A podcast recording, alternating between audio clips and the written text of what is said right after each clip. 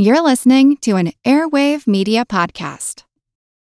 The French Revolution set Europe ablaze. It was an age of enlightenment and progress, but also of tyranny and oppression. It was an age of glory and an age of tragedy. One man stood above it all. This was the age of Napoleon. I'm Everett Rummage, host of the Age of Napoleon podcast. Join me as I examine the life and times of one of the most fascinating and enigmatic characters in modern history. Look for the Age of Napoleon wherever you find your podcasts.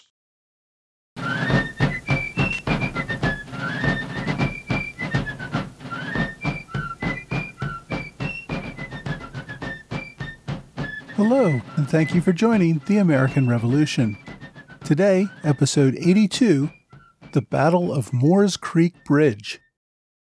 The winter of 1775 76 was a tough one for the British in Boston. After General Thomas Gage returned to England, leaving General William Howe in charge, the army did almost nothing. Like Gage, Howe thought that they needed to abandon the city the Army needed to move to a position somewhere else that would give them more room to maneuver. While they decided exactly what to do, the Army sat and rotted away.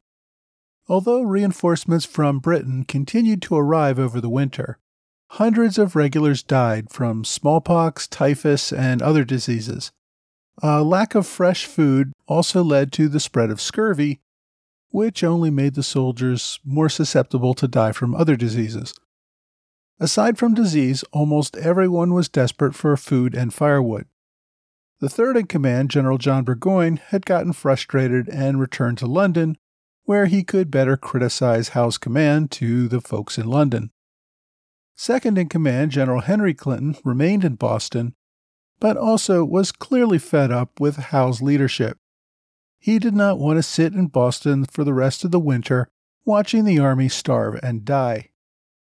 In January, General Howe agreed to let Clinton take command of a contingent of soldiers in the southern colonies.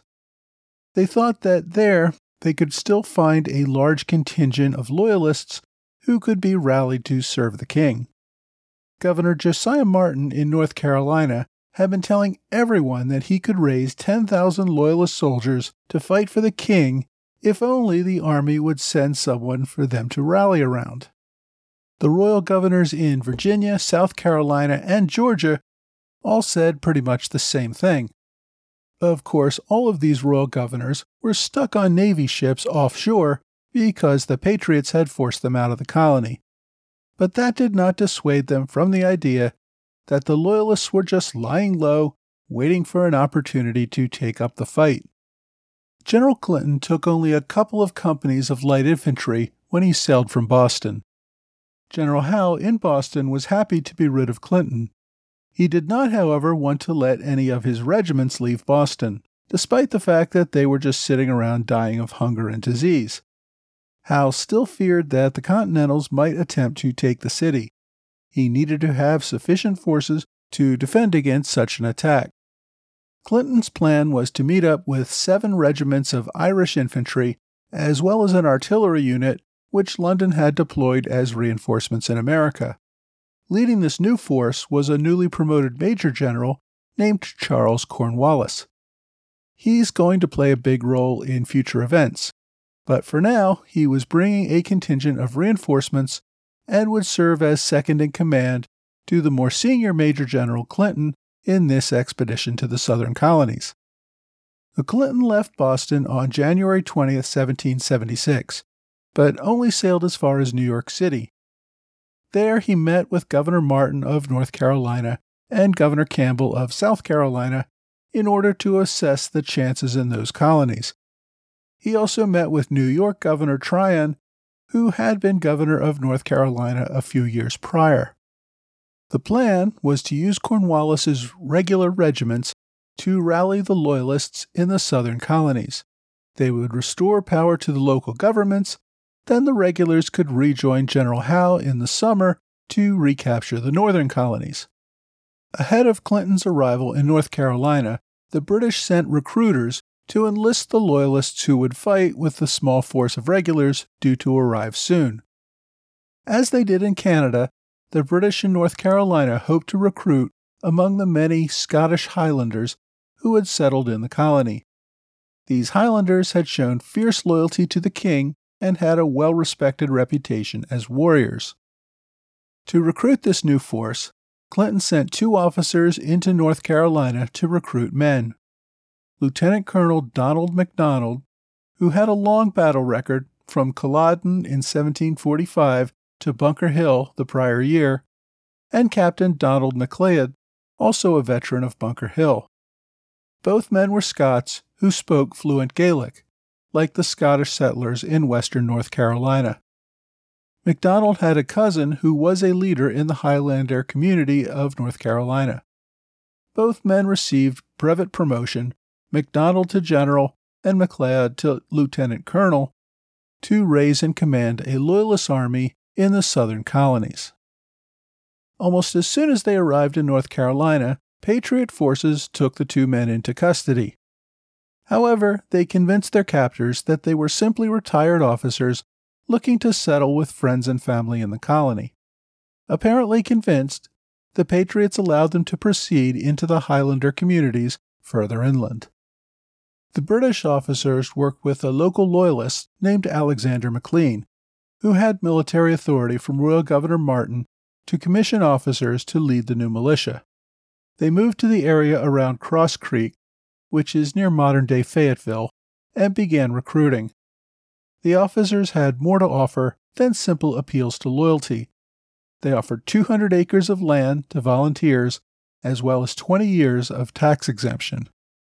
They spread the word that all loyal men willing to fight for the king should meet at Cross Creek on February 5th. At the meeting, Loyalists could not agree what to do.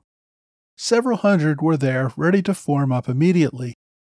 Others were more cautious. They did not want to make themselves targets for the Patriots until there were British regulars there to support them. No one expected any regulars to arrive until at least early March. By some accounts, MacDonald recruited as many as 3,500 men by mid February. It seems, however, that many of the men did not stick around after they found out there were no British regulars, only the two recruiting officers, and that they would have to fight their way to the coast, doing battle with their fellow colonists before they could join the regulars, who might or might not be there by the time they reached the coast. Remember, Many of these men had been defeated and scattered by the Patriot forces only a few months earlier in the snow campaign that I discussed back in episode 77. In the end, well under 2,000 Loyalists stuck around and agreed to march to the coast under General MacDonald. The Loyalist army set off to march to the coast at Cape Fear. There, they would meet up with the regulars arriving by ship and crush the Patriot forces in the colony. That was the plan, anyway. The problem was that none of this remained a secret.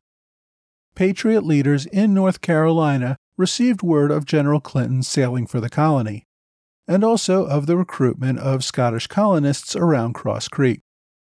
The North Carolina Provincial Congress called on its Continental Regiment and supporting militia to confront this new Loyalist militia they wanted to disrupt the recruiting before the force became too large.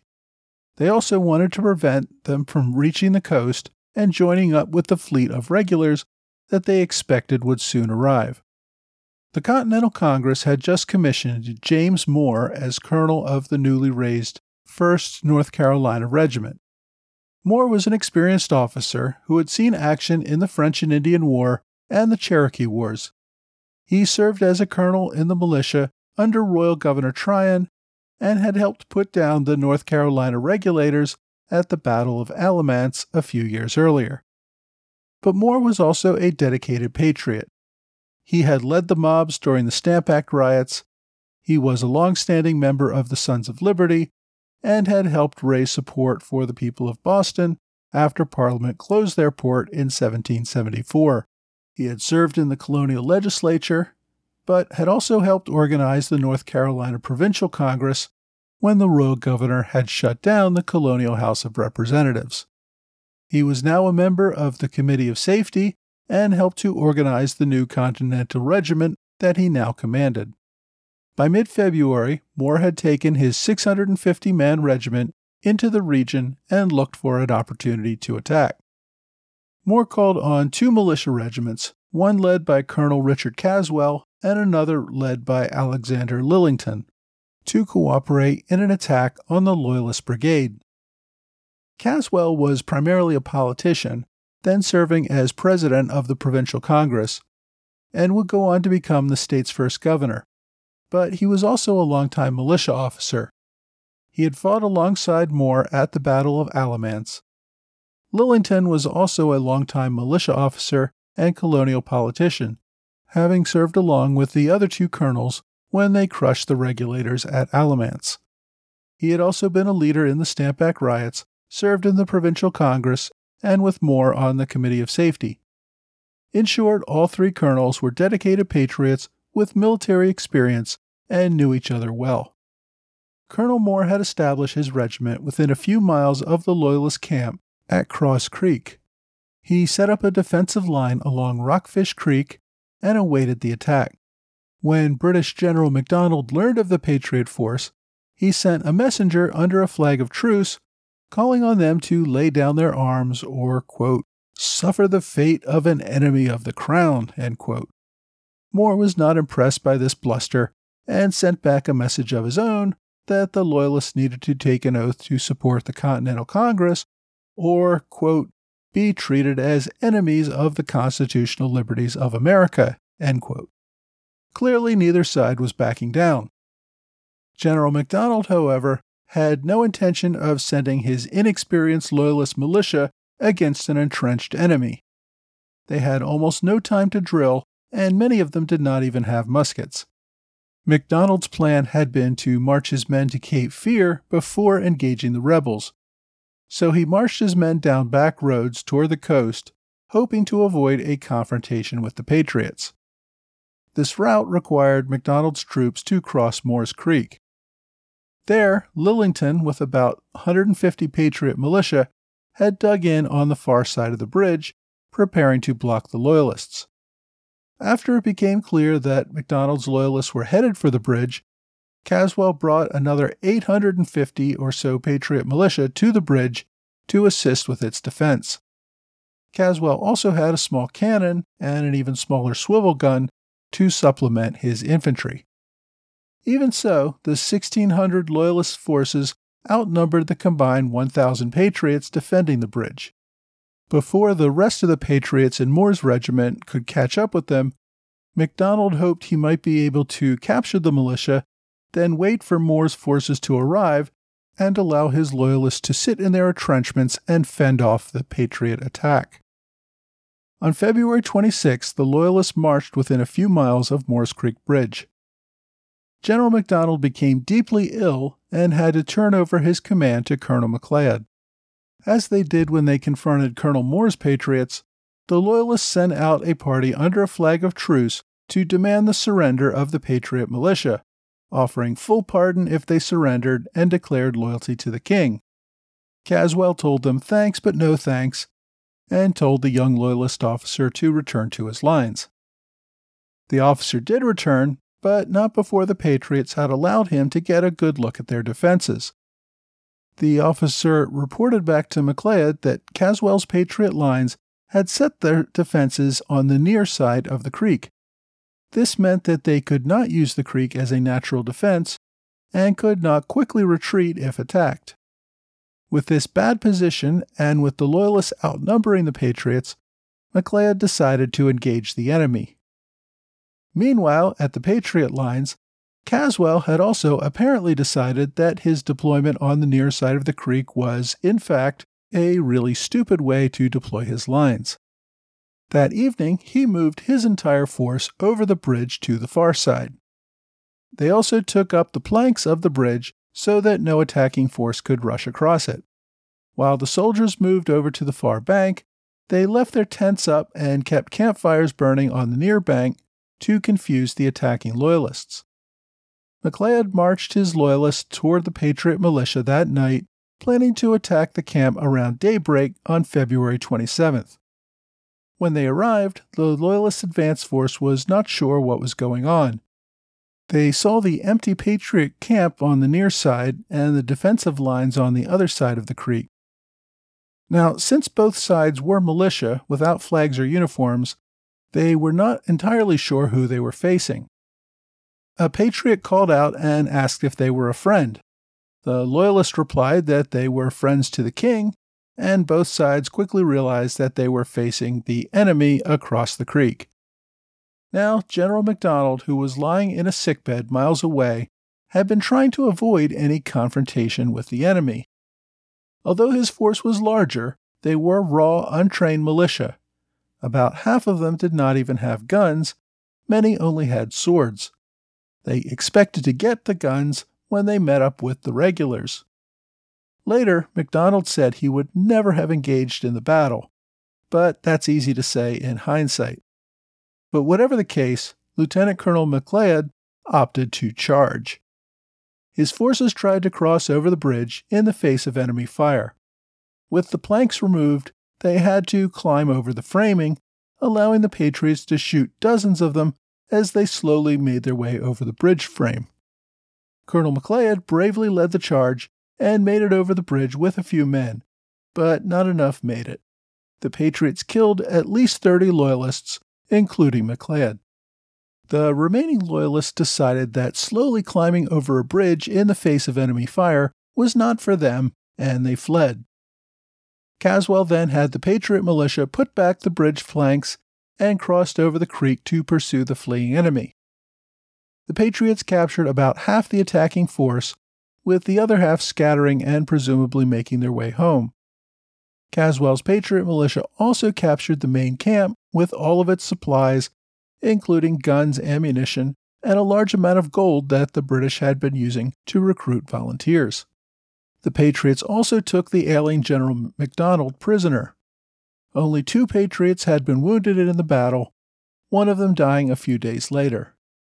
The entire battle had lasted only a few minutes, although they spent most of the rest of the day tracking down Loyalists who had fled the battle and were hiding all over the area. Colonel Moore arrived later that day, frustrated that he had missed the battle, but took command of the aftermath. The victorious Colonel Moore agreed to allow most of the Loyalist soldiers to return home after taking an oath not to take up arms against the Patriot cause. Those who refused the oath had to put up a bond and agree to leave the colony within 60 days. Even those who escaped capture were subject to these conditions. The Patriots had captured General MacDonald's muster rolls and knew the name of every man who had volunteered for the Loyalists. The officers became prisoners of war. They sent British General MacDonald north where he would be exchanged a few months later for a Continental general who was captured during the Battle of Long Island. Colonel Moore did not fight in the battle, but received credit for the winning strategy anyway. The Continental Congress promoted him to brigadier general. A couple of weeks after the battle, British General Clinton finally arrived at Cape Fear on March 12th, along with Governors Martin and Campbell from North and South Carolina. They heard about the Loyalist defeat at Moores Creek Bridge, but had little to do until General Cornwallis's fleet arrived from Ireland. The fleet would not begin to arrive until the end of April due to bad weather, and Cornwallis himself would not arrive until the beginning of May. So Clinton had to spend about six weeks sitting off the coast, occasionally sending landing parties to shore to collect food for his troops. Colonel Moore brought his Continentals from the 1st and 2nd North Carolina regiments to the coast, attacking Clinton's raiding parties and firing cannon at the ships if they got too close to shore. Similarly, Clinton's ships would fire at any Patriots that came to the shoreline. Not much came of these raids. On April 6th, a British raiding party caught a Continental officer and five soldiers off guard at Brunswick Town, North Carolina. They took the men prisoners and brought them back to the British fleet. Once Cornwallis arrived in May, the generals decided on a new course of action. Both forces were tired and hungry from months aboard ship. Clinton issued a general pardon for any rebels who would affirm their allegiance to the king. But like Gage's offer in Boston, Even those who might have been inclined to remain loyal feared the wrath of the patriots that controlled the colony far more than the regulars who didn't even seem to get a toehold on land. On May 12th, Cornwallis raided the coastal plantation of Colonel Robert Howe, burning his home and stealing about 20 cattle. They hit a few other coastal raids, including a return to Brunswick Town, where they burned most of the town. But without the promised thousands of Tory militia to support them, Clinton and Cornwallis could not hope to establish British control of the colony. Knowing that they would soon have to return to Howe in a few months, they gave up on retaking North Carolina that year and moved on to South Carolina. That will be the subject of a future episode. So, the Battle of Moores Creek Bridge is sometimes called the Lexington of the South. I think that's a bit of an overstatement, but the battle did have some importance. Although Patriots had already taken control of the southern colonies, the battle did prevent any sort of a loyalist counter uprising that many strategists in London were relying on to turn the tide of the war. Coming in February 1776, the Patriots got a big morale boost following the failure to take Quebec in January and with the continuing standoff in Boston. For North Carolinians, it sealed their fidelity to the Patriot cause. Less than two months later, North Carolina became the first colony to instruct its delegates in the Continental Congress to vote for independence. In London, the loss was seen as a disappointment, but given that it was only Loyalist militia, not regulars involved, it was not seen as that big of a deal. Strategists saw it as a setback, but still hoped to rally the Loyalists to the cause under new leadership at some future date. However, the battle also indicated to the British leadership that retaking the South would not be easy. The British would not make another serious attempt to retake the Carolinas for another four years. Next week, the Continental Congress rejects British peace feelers and instead reaches out to France for assistance.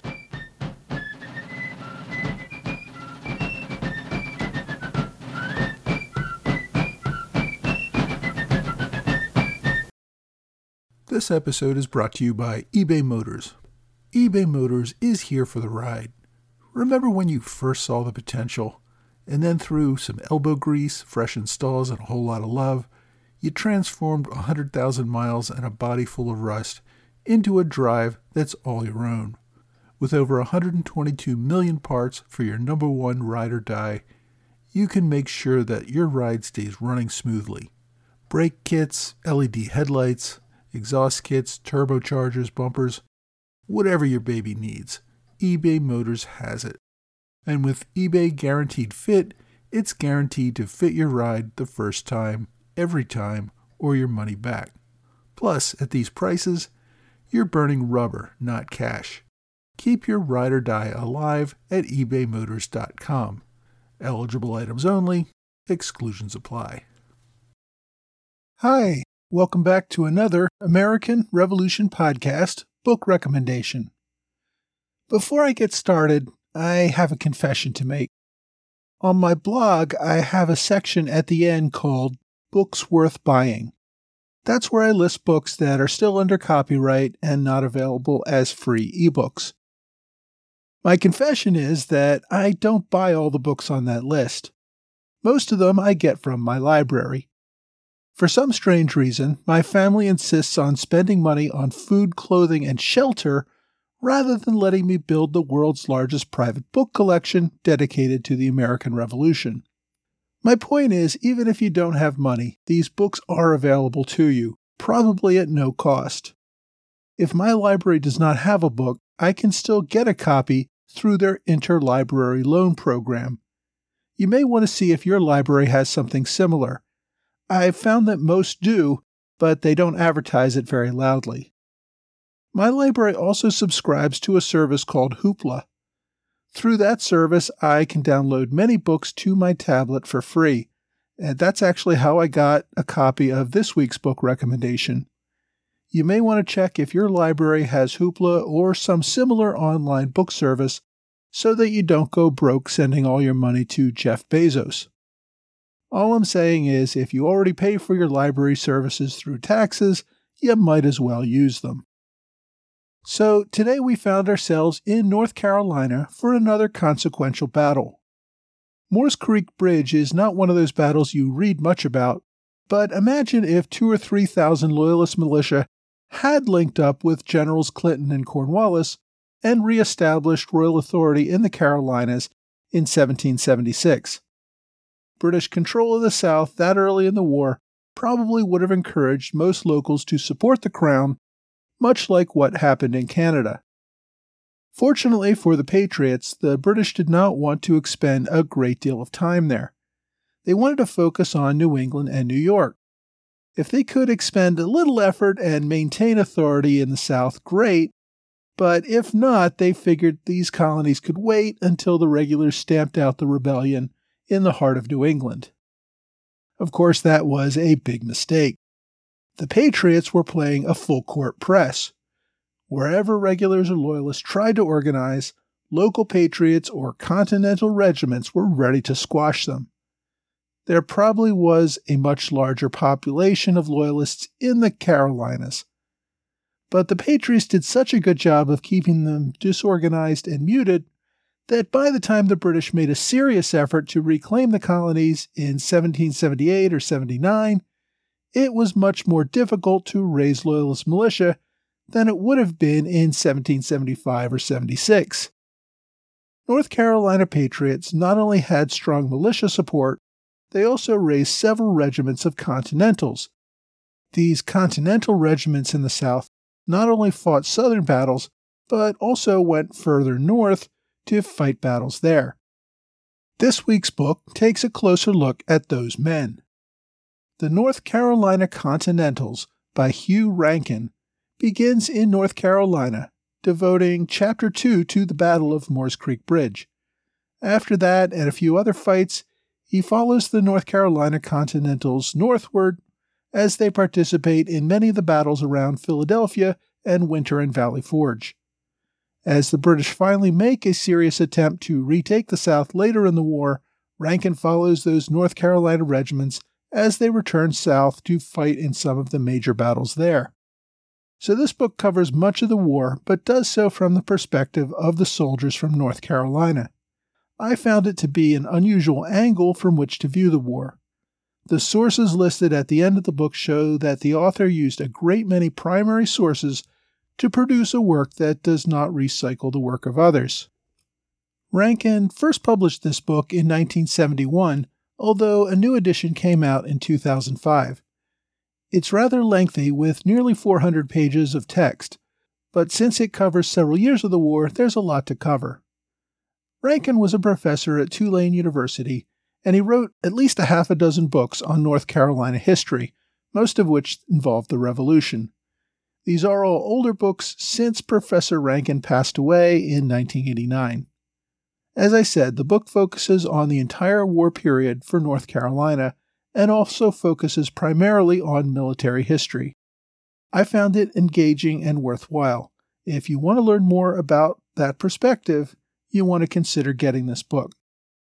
Well, that's all for this week. I hope you'll join me next week for another American Revolution podcast.